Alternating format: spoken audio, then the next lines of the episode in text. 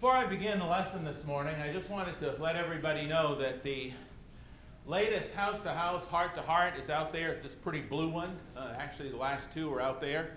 Um, the title of this one is Is Baptism Necessary? Objections Considered by Alan Webster, and it is phenomenal. Um, some of the objections that he covers as, as uh, only Alan Webster can Mark 16, 16 should not be included in the Bible. That's an objection people have, and he answers that. Another objection people have. Baptism is unessential because baptism is not repeated in the second clause of Mark 16 and verse 16. Um, other objections. Number three, it does not matter what one believes about baptism, only that one believes in Jesus. He answers that objection. Number four, baptism is a work and man cannot be saved by works. He answers that. Objection, it is baptism in the Spirit, not water, that saves. He answers that. Objection six sinners are saved by faith only, which excludes baptism. And the seventh objection the thief on the cross was not baptized, so I do not need to be either. Those are objections that he takes care of very well in this. If you do not live in the 74337 zip code, uh, there's a pile of these out there. If you've ever heard uh, any of those um, any of those insofar as objections to baptism. Um, it's a good study, uh, good study to have on hand and take with you. Two weeks ago, I preached a sermon entitled Building God's House, that is his New, New Testament church, I can say that. Building God's house requires following God's blueprint. I preached that on Sunday morning, June the 26th. But while God's children are seeking to build his church according to his blueprint, according to his exact specifications in each new generation, they, according to the Bible, also, as living stones, are being built up a spiritual house, a holy priesthood to offer up spiritual sac- sacrifices acceptable to God through Jesus Christ. 1 Peter chapter 2 and verse 5. While we are seeking to build God's house according to the blueprint he left for us in the New Testament, God is working on us. God is building us as well. So this morning, I'd like to focus in on God's building us into vessels worthy of being in his house, his eternal house in heaven in a sermon that is entitled Extreme Makeover, Heavenly Edition. Extreme Makeover, Heavenly Edition. Probably all of us have seen some of those DIY, which didn't used to be a phrase, but now it is. Uh, those do it yourself uh, TV programs wherein somebody purchases some old, run-down, condemned, dilapidated house or, or maybe you yourself, I know that we have some uh, builders in here. Perhaps you yourself have purchased some old, outdated, rundown, dilapidated fixer upper. Something to renovate, something to upgrade or refurbish or remodel. And maybe it was a house that was damaged, damaged by flood or fire or, or maybe had mold or termites. Or perhaps it was simply some old house, maybe it was your own house that needed some updates and some upgrades and some design changes. Over the course of the last few years, I've been helping my son-in-law, JR, to renovate the old farmhouse over there that, that they live in. And Apparently, it was quite a chore. He told me in, in 1948, they put electricity in that old farmhouse. Now, what do you to think about that? Farmhouse was built with no electricity, no wires, no walls, and it was, it's those old wooden strip, plaster over lathe walls, okay? I mean, strips this big, the, the, entire wall, with just the plaster in between. Can you imagine how much fun it must have been running wires down behind that? And putting electricity in that old farmhouse in 48. he said that he is convinced, doing, uh, due to the remodeling that we've done and, and looking at it, that the only way that they got the wires down into the walls on the first floor was to tear up the floors on the second floor, and those are those old hardwood floors, and those nails don't come out easy. To take those old hardwood floors up, put the wires in, and then put the floors back down. It was quite an incredible process to do that.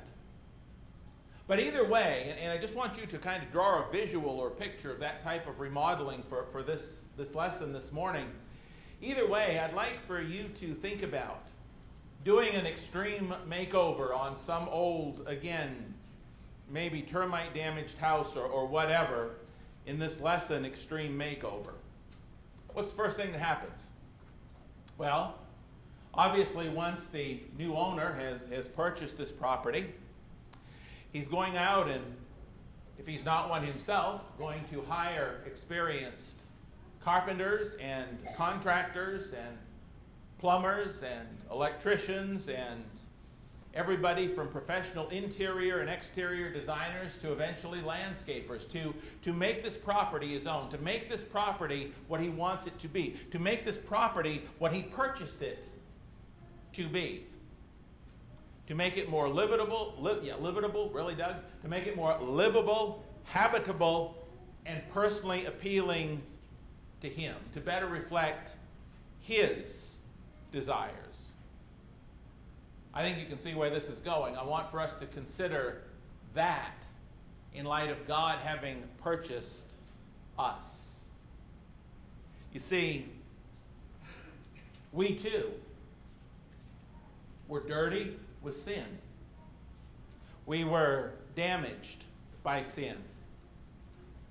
We were dilapidated and eaten up by the ravages of sin and selfishness, the ravages of sin and the storms of life. We were falling down, falling apart, truly separated from God and unfit for God to live in. We were condemned. We were a condemned property for we had sinned. But you know what? Despite the fact that we were a condemned house, a broken, falling down house, Jesus still bought us. Jesus still came.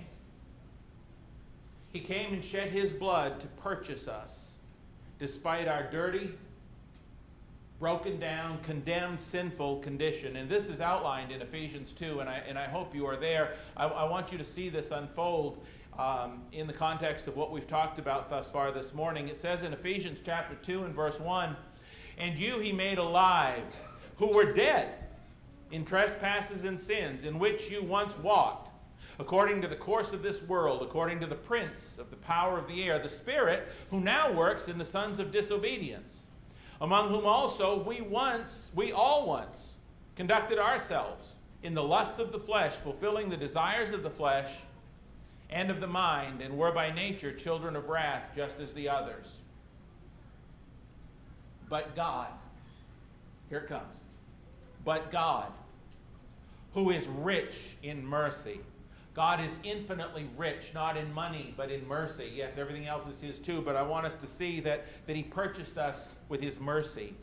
God, who is rich in mercy, because of His great love with which He loved us, even when we were dead in trespasses, even when we were sinful and condemned and broken down, even then he made us alive together with Christ. By grace you have been saved. And He raised us up together and made us sit in the heavenly places in Christ Jesus, that in the ages to come He might show the exceeding riches of His grace and kindness toward us in Christ Jesus. Isn't God awesome?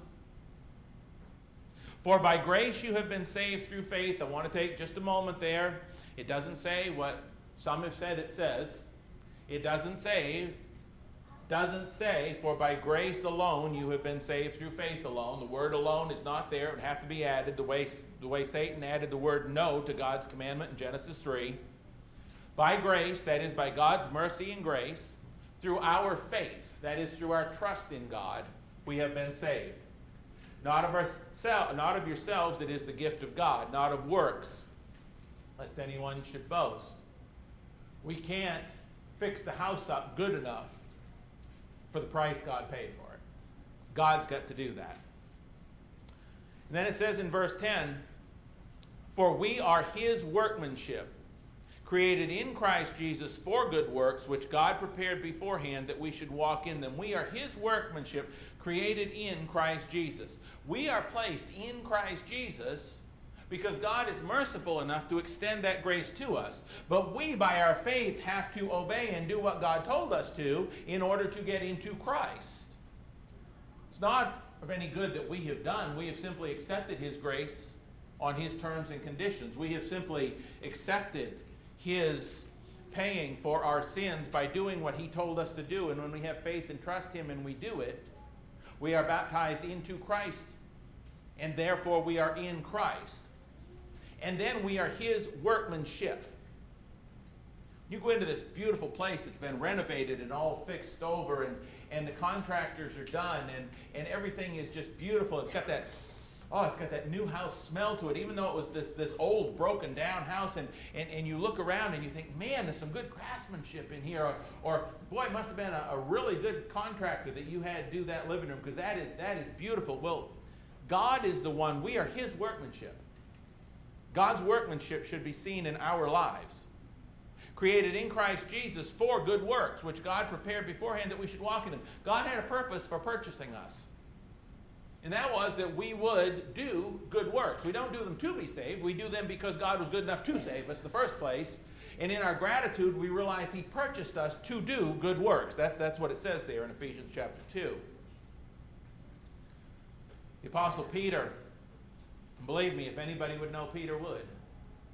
The Apostle Peter reminds us of that colossal price that God paid for this old rundown building known as Doug Dingley. For all the rest of us, in 1 Peter chapter 1, look at the price. Oh, the price was high. None of us were worth it. 1 Peter chapter 1, Peter tells us the price.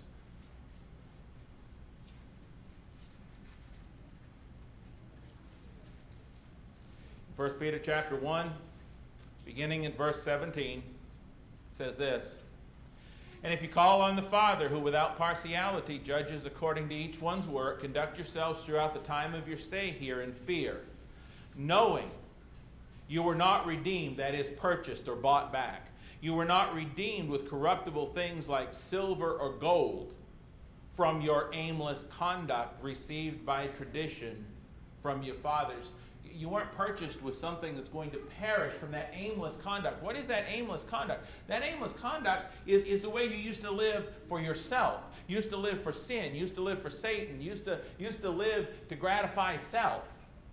As he already talked about Ephesians 2. When, when you used that was aimless conduct. It didn't get you anywhere. It didn't save you. It didn't, it didn't improve your eternity. In fact, the wages we know of sin is death.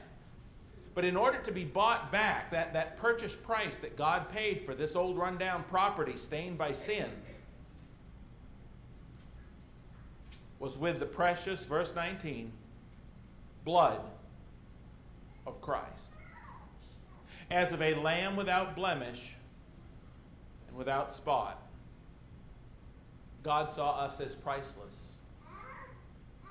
He indeed was foreordained before the foundation of the world, but was manifest or made known in these last times for you, who through him believe in God, who raised him from the dead and gave him glory, so that your faith and hope are in God. You were purchased for that price. Therefore, since you have purified, verse 22, your souls in obeying the truth through the Spirit, in sincere love of the brethren, love one another fervently with a pure heart having been born again, not of corruptible seed, but incorruptible, through the Word of God, which lives and abides forever. We are born through the seed of the Word of God. What that means is, we're born again into Christ, that is. We purify our souls through what the Word of God says. See, God told us in His Word what we needed to do to accept the price, to have the price accepted, I should say, for our souls. He told us how to take advantage of that grace and mercy.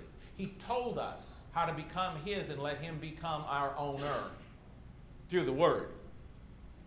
And once we do that, once we have purified our souls, one of the things that we are purified for is that we might love more sincerely our brothers and sisters, amongst other things.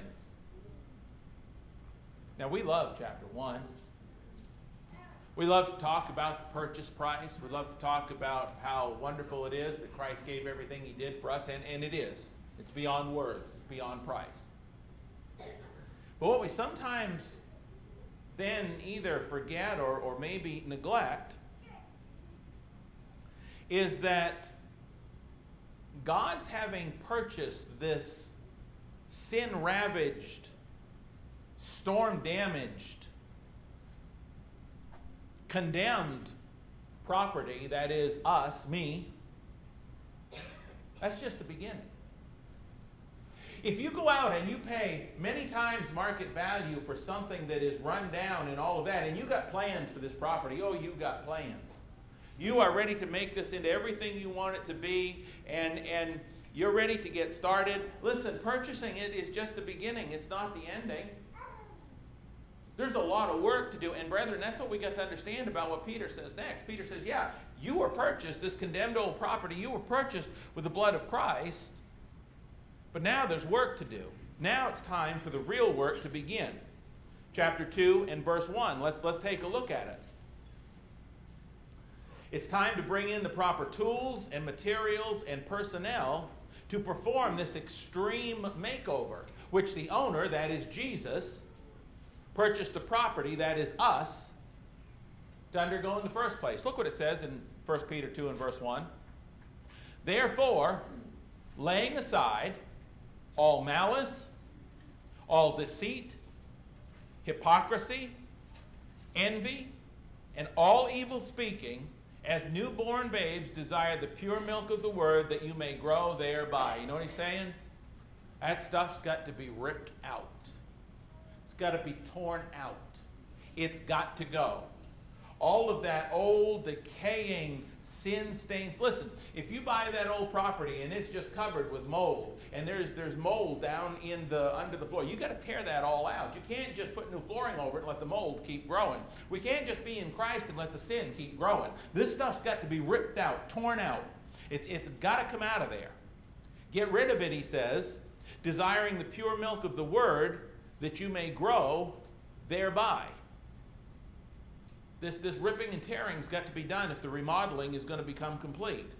He goes on to say, if indeed you have tasted that the Lord is gracious, coming to him as to a living stone, rejected indeed by men, but chosen by God and precious, you also, as living stones, are being built up a spiritual house, a holy priesthood, to offer up spiritual sacrifices acceptable to God through Jesus Christ. You're being built up into something special. You're being built up to something that is, that is acceptable, that is beautiful, that God intends to build you into. But in order to, to build you into that, all this other stuff's got to be ripped out. For those of you that have torn out right to the studs an old house, you know what I'm talking about. Sometimes Sometimes we get into some real messes. That old brown, like dirt insulation from, you know, 100 years ago. It, just some of the stuff you get into is just amazing. But when we become Christians and we start getting down to brass tacks and we start reading the Word of God, notice, notice that the only way you're going to grow, the only way that you're going to, to become what God wants you to be, is to desire the pure milk of the Word. That's why Bible study is so important. It's not just it's not just the tearing out, but we've got to realize how important the tearing out is so that we go at it with a vengeance. And, and that blueprint that we're talking about is going to tell us all of that stuff that's got to come out and all the new stuff that's got to go back in. That's why we can't do this without constant Bible study. This purchasing and then remodeling process is something that we see in so many places. We talked a few weeks back in a sermon about Romans 6. Y'all very familiar with Romans 6. Starts out the first five verses with us being baptized how after we're baptized, after we've been paid for by the blood of Christ and that payment has been accepted, We rise up this, this new creation. We rise up to walk in newness of life, and, and we're to get rid of, all, not let sin reign in our, our mortal bodies, and we're, we're to get rid of, of all of those things that, that we used to do that are, that are sinful, and we are to become more and more holy and, and do the things that pleases God. It's the same process. Colossians chapter 3, if you'll turn there with me, I think this ought to be God's toolbox chapter. Colossians 3. Because, see, in Colossians 3, we're going to read about some of the tools that God uses to tear out and build back in. I mean, you're not going to get a carpenter or plumber show up at your house or contractor ready to do a day's work and walk in without any tools. They're not going to do it all by hand. They're not going to tear two by sixes in two. It's not going to happen, okay? They bring tools with them. They bring tools with them to to make the job beautiful, to make it finished, to make it as easy as possible. And, and God's toolbox here, if I can call it that, in, in context with this morning's sermon, uh, there's so much here, I, I, don't have time to, to read the whole thing, but we could certainly see the tearing out in Colossians 3 5 through 7. Talks about the things that we're to get rid of. Uh, verse 8 and 9 tell us more things that we're to get rid of and we're to be putting on this, this new man, as it talks about in, in 10 through 12. So there's a lot of toolbox here, but I want to I want to talk about just the next few verses. If you follow along with me in chapter 3 and verse 12. Therefore, as the elect of God, holy and, lo- holy and beloved, put on tender mercies, kindness, humility, weak meekness long suffering, bearing with one another and forgiving one another if anyone has a complaint against another, even as Christ forgave you, so you also must do. You say, Doug, what's that got to do with tools? Come on. Think about it. If nobody ever put you in a situation where you got angry with them, if nobody ever antagonized you, if nobody ever disagreed violently with you, you'd never have to show the kind of mercy and kindness that you do when somebody does those things. Is that fair? Consider it, consider it this way. If nobody ever wronged you, would you ever have to forgive anybody? You only forgive when somebody wrongs you, right? I mean, somebody treats you right all the time. There's nothing to forgive, right? It's plain. This is not rocket science, okay? But he says, put all these things on. So, so the tools that God uses to rebuild in us those things right there He wants is when we're wronged. That's a tool. When we're wrong, it wronged, it helps shape and mold us. It is when we have somebody do something that we need to forgive them and we choose to either forgive them or we choose not to. That situation that we're allowed to go through is a tool that God can use. Listen, if God puts you in situations where you have the opportunity to forgive somebody or not, is that a tool that He can use to help you be more forgiving? Sure, it is. That's exactly what we're talking about. If we're going to be rebuilt into this beautiful structure that He's talking about right here, if we're going to be the most tender, the most merciful, the kindest, most humble, meek, patient, forgiving person that God wants us to be. All of those qualities that are so beautiful and look so good in that house that we are as individuals. The only way we're going to accomplish that is if God puts to work the tools. And part of those tools is uh, are allowing us to be in situations where we learn to be more merciful, where we learn how to forgive, how we learn how to love. Those are the tools. How many of you are familiar with? How many of you are familiar with an old uh, an old wood plane? Not a plane that flies, but you know, whoosh, you know, whoosh, like they used to get an old farmhouse sometimes, take the tops and bottoms doors off of that old plane, right? And the, the wood curls up. It's an old hand tool, right? Those work really well when they're when they're sharp and everything. And some of you younger folks that are all power tools, you probably never used one.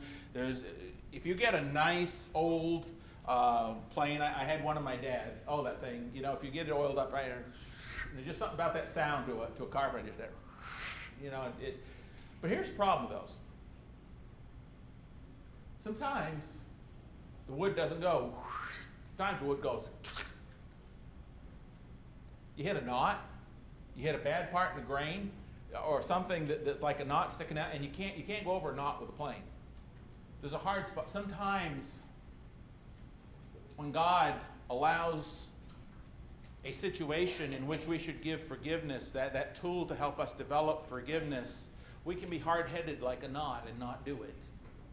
And that doesn't allow that tool to work right that, that God put there. So, so these beautiful things here indicate the tools that God uses. We need to thank God, as James says in James 1, 2, and 3, for those times when we're put in a tough spot because those are tools that God uses to teach us, to make us more beautiful for His house. We continue to read on. He says, But above all these things, put on love, which is the bond of perfection. Let the peace of God rule in your hearts, to which you are also called in one body. Be thankful.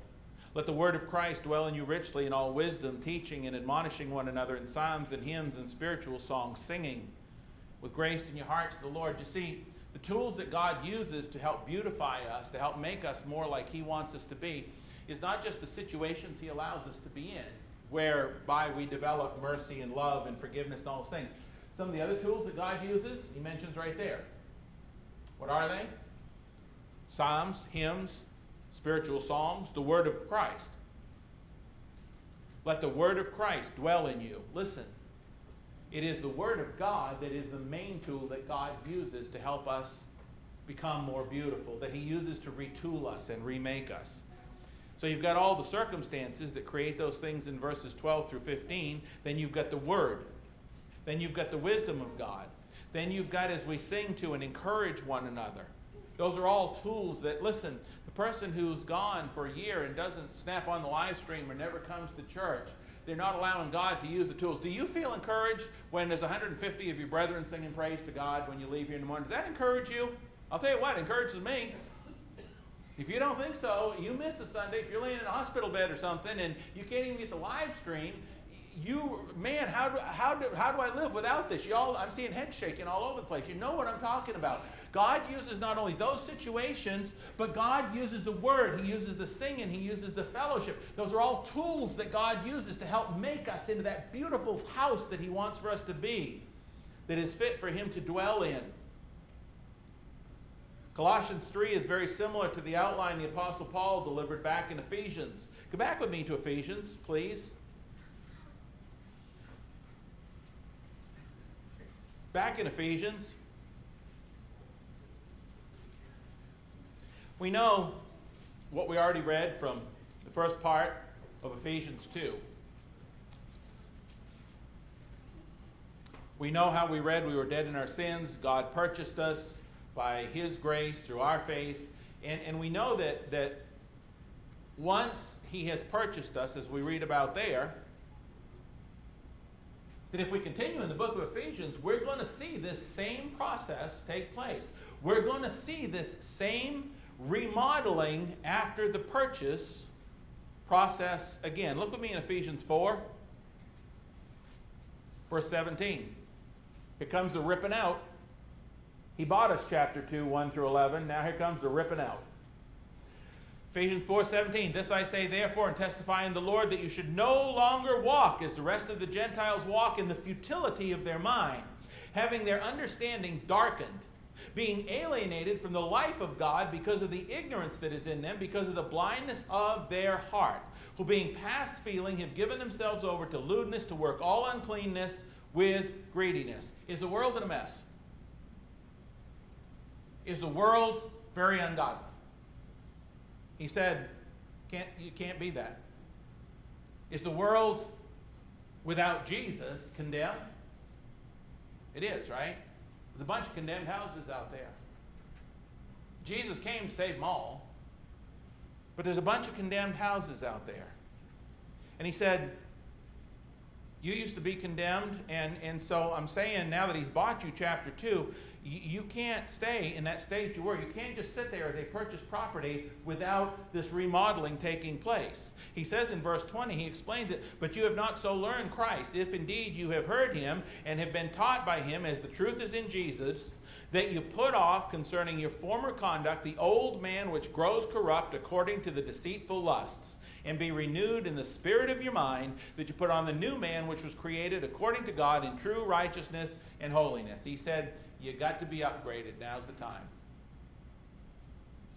God didn't purchase you to sit there and stay condemned. He didn't, he didn't purchase you if you got mold or you've got fire damage or rats or whatever you want to whatever you want to put in there because we were all condemned buildings. He said God didn't purchase you to stay in that condition at all. You, you can't. You got to put that off and be renewed in the spirit of your mind. How do you do that? You do that number one through the Word of God. That's why Bible study is so critical. Listen, that is the main tool that God uses. The main tool that God uses. Every carpenter probably has their favorite tool. Okay? I know one. I think probably his favorite tool is a big, big 12 inch DeWalt chop saw. I mean, Tim Taylor on Home Improvement all those years ago. If you don't know what that's about, that's okay. Um, you know, more power, one of those deals, right? God's favorite tool, God's most effective tool, God's main tool that He uses to cut some of that old stuff out that's got to come, to get in there and, and carve and to shape and to form and to put new stuff in, is the sword of the Spirit, the Word of God. We've got to be renewed in our mind by, by God's Word, not by the preacher's Word, not by my parents' word or my kids' word or my relative's word or this one's word, by the word of God. Period. The renewing of our minds, that we might be recreated in true righteousness and holiness. Look what he goes on to say. Therefore, verse 25, putting away lying. Lying's got to go. Out the door, out the window, like, like these big steel bins that they have outside of houses that are being remodeled and you see all of the you know the old insulation and, and the old studs and all that thrown out there. This has got to be one of those the lion's got to go. That's got to go right out in the trash bin. That's that's how you renovate. He said put that away. Let each of you speak truth with his neighbor for we are members of one another. Be angry and do not sin. God knows there's going to be times you get angry okay? Don't let it fester. Do not let the sun go down on your wrath but give place nor give place to the devil let him who stole steal no longer. That's got to go. That's got to be ripped out, torn up. But rather let him labor, working with his hands what is good, that he may have something to give him who has need. Is it a beautiful thing when somebody goes from being a taker to being a giver? Is that beautiful? That's what God wants us to be. Somebody that's, that's no longer stealing, but instead they're working with their hands to have something to share. You see how God's beautifying the property? Let no corrupt word proceed out of your mouth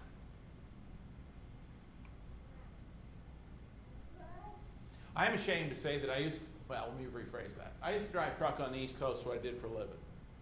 And I'm ashamed to say I had a terribly dirty mouth. Okay? And I am so grateful that God come in and tore that out.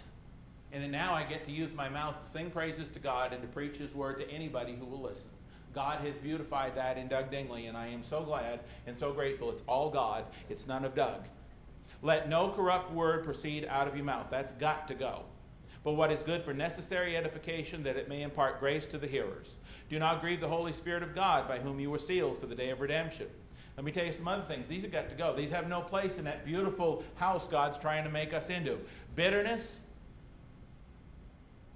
wrath, anger, clamor, evil speaking, all malice, that's going to go right in the garbage. Open that door and rip it out Use the sword of the Spirit to cut it away, carve it out, get rid of the stain, get rid of it all. It's got to go. But God is so wonderful to us. He doesn't only tell us what's got to go. He tells us what. Okay, now I'm going to show you just how beautiful I'm going to. What beautiful things I'm going to replace that with. Here he goes. Look what he says. And be kind to one another, tender-hearted, forgiving one another, even as God in Christ forgave you. Therefore, be imitators of God as dear children. Walk in love as Christ also has loved us and given himself for us, an offering and a sacrifice to God for sweet smelling aroma. Does that sound like a beautiful person right there? Does that sound like a person that would please God? Does that sound like the kind of person that you'd like for a friend? does it? Or spouse? Or to be yourself? God just wants to make us so beautiful. But some of this other stuff's got to go. Now, I want to take us back for a minute to verse 22 of Ephesians 4. It's interesting to note here that once we have been, Ephesians 4 in verse 22, once we have been saved, once we have been purchased and pardoned,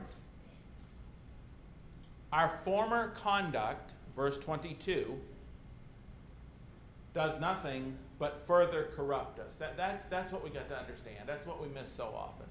Former conduct further corrupts us. Easy to remember. Listen, you can be baptized for the forgiveness. You can repent, turn to God, turn your life to God. You can be baptized for the forgiveness of your sins. You can rise to walk in newness of life, and you can take some of that former conduct with you. You know what's going to happen, don't you? You know what happens when you put a new floor over black mold that you haven't gotten rid of? Do you know what happens to the new floor? It develops black mold.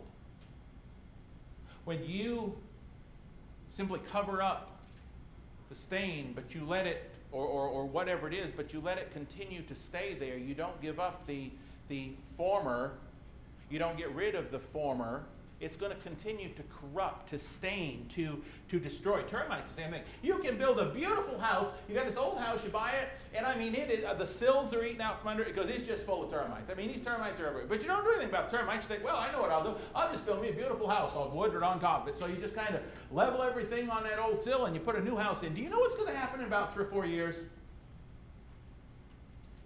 Those termites are going to have a, a smorgasbord of new wood.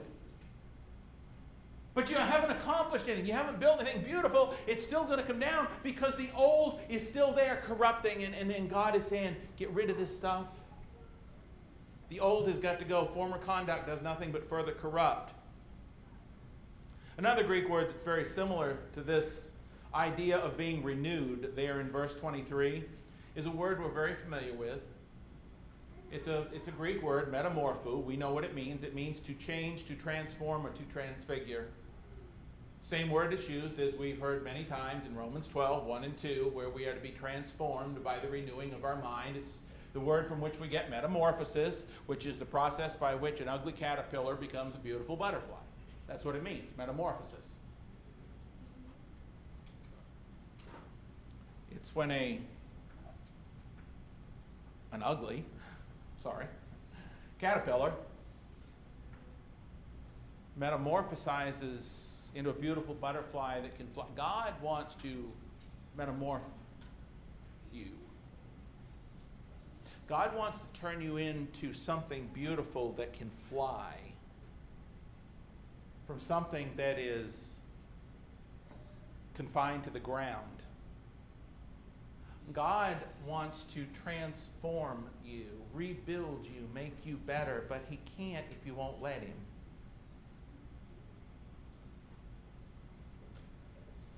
And as you think about that, I want to say this one more time.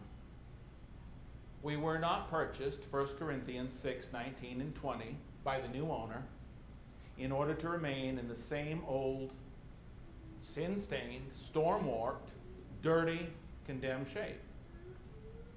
He bought us to remodel us.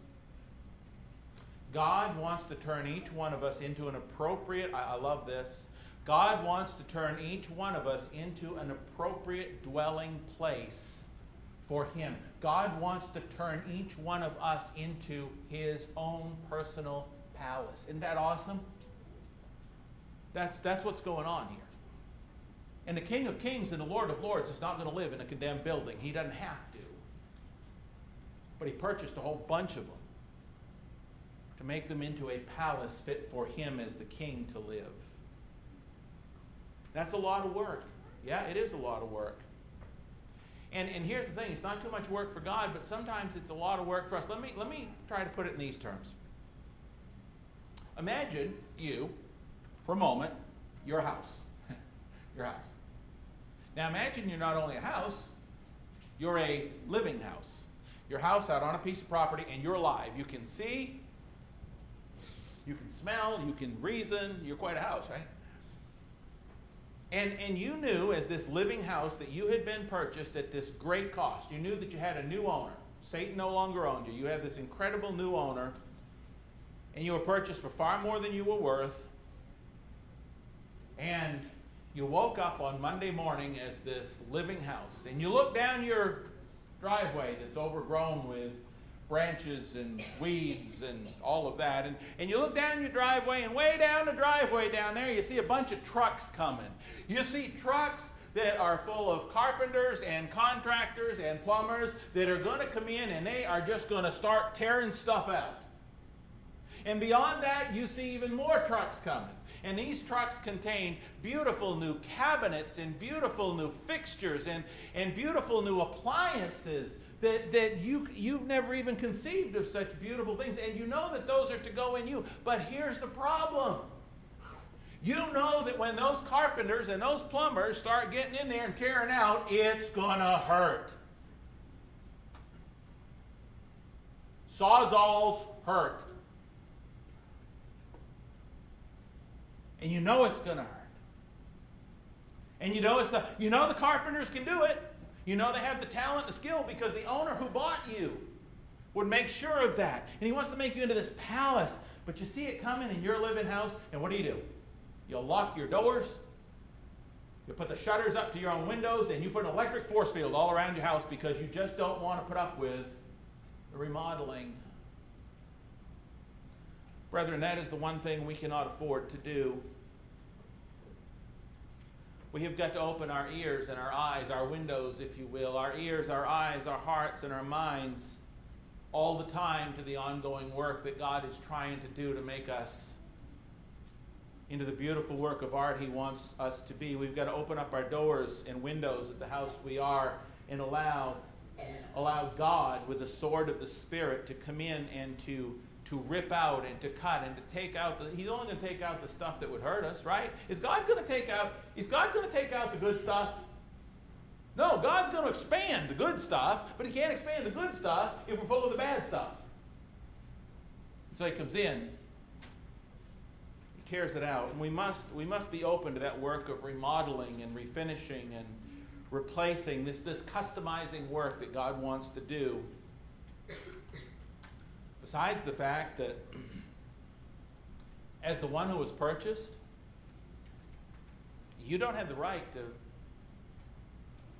shut the doors and lock the windows and throw up the force field. You, you know that, right? You don't have the right to thwart the owner, the scripture says in Romans 9 20 and 21. But indeed, O man, who are you to reply against God? Will the thing formed say to him who formed it, Why have you made me like this? Doesn't the potter have power over the clay? From the same lump to make one vessel for honor and another for dishonor? Doesn't God, if God, listen, if you accept Jesus' sacrifice for your sins, if, if you allow that price to be paid in heaven, that on God's record book it says paid in full because the blood of Christ has redeemed your sin stained soul. If God's willing to pay you for that and He's the new owner, doesn't God have the right to work on you? Got to let Him. Spiritual sawzalls hurt. But boy, the work is beautiful when it's done by the master craftsman and it's finished. I want to take you to one final text before we close. Turn with me, please, to Hebrews chapter 3. Extreme Makeover, Heavenly Edition. Hebrews 3. And we'll close with this text.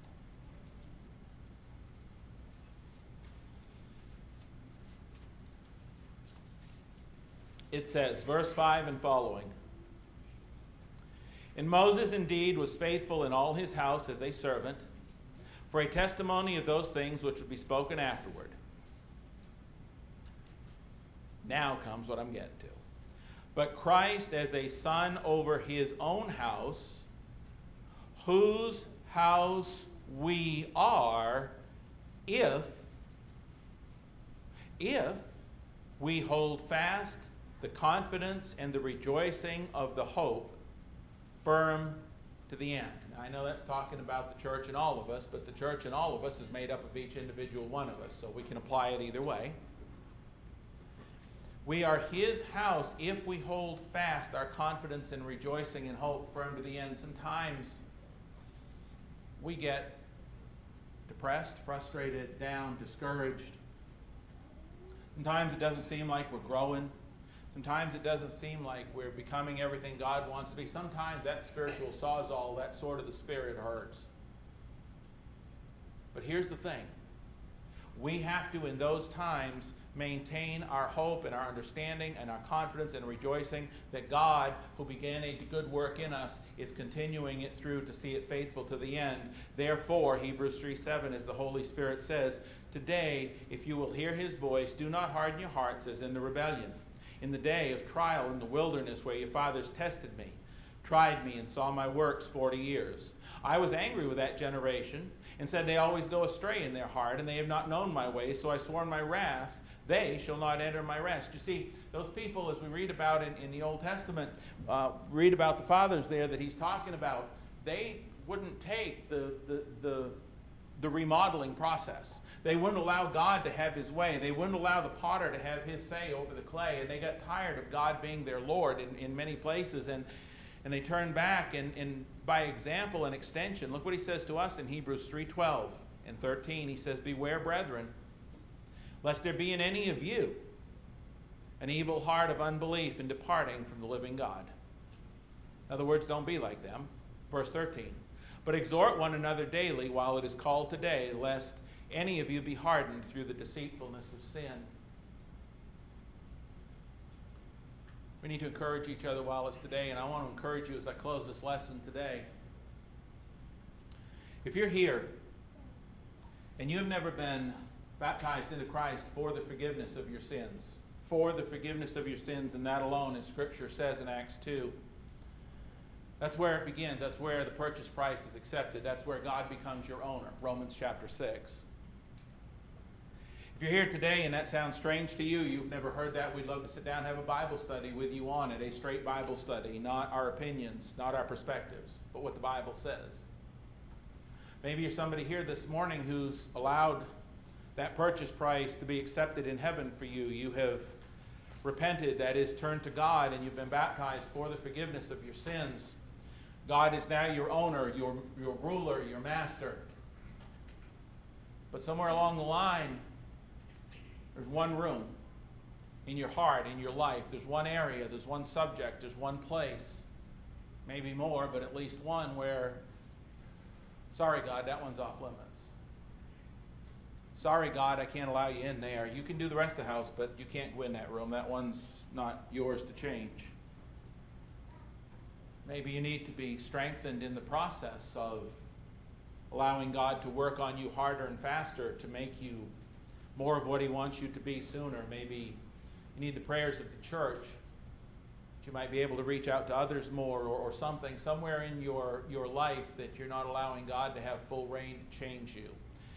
This morning, if we can help with either of those or in any other way, please let us know by coming to the front as we stand and as we sing.